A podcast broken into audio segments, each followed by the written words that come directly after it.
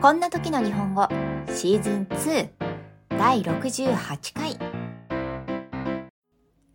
Hello everyone, I'm Megumi. How are you going?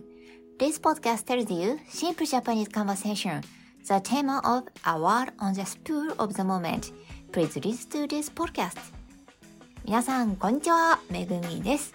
いかがお過ごしでしょうかこのポッドキャストでは、とっさの一言を日本語で言おうをテーマにお送りしています。ぜひ聞いてみてくださいね。Then, here is quiz for today. それでは今日のクイズです。Please select the appropriate word that apply to the following blanks. 次の空欄に当てはまる適切な言葉を選んでください。お手荷物をご確認。お降りください。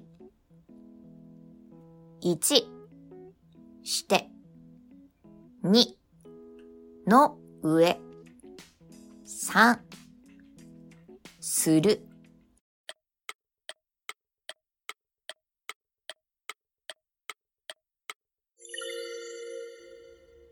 The answer is number two. 正解は2の上です。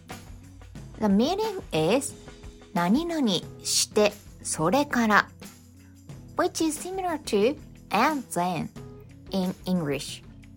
It's used when there is a condition or when you want something to do more in addition to it.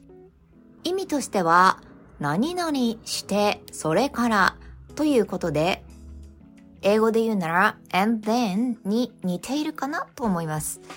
条件があったり、それに加えてさらに何かをしてほしい時に使います。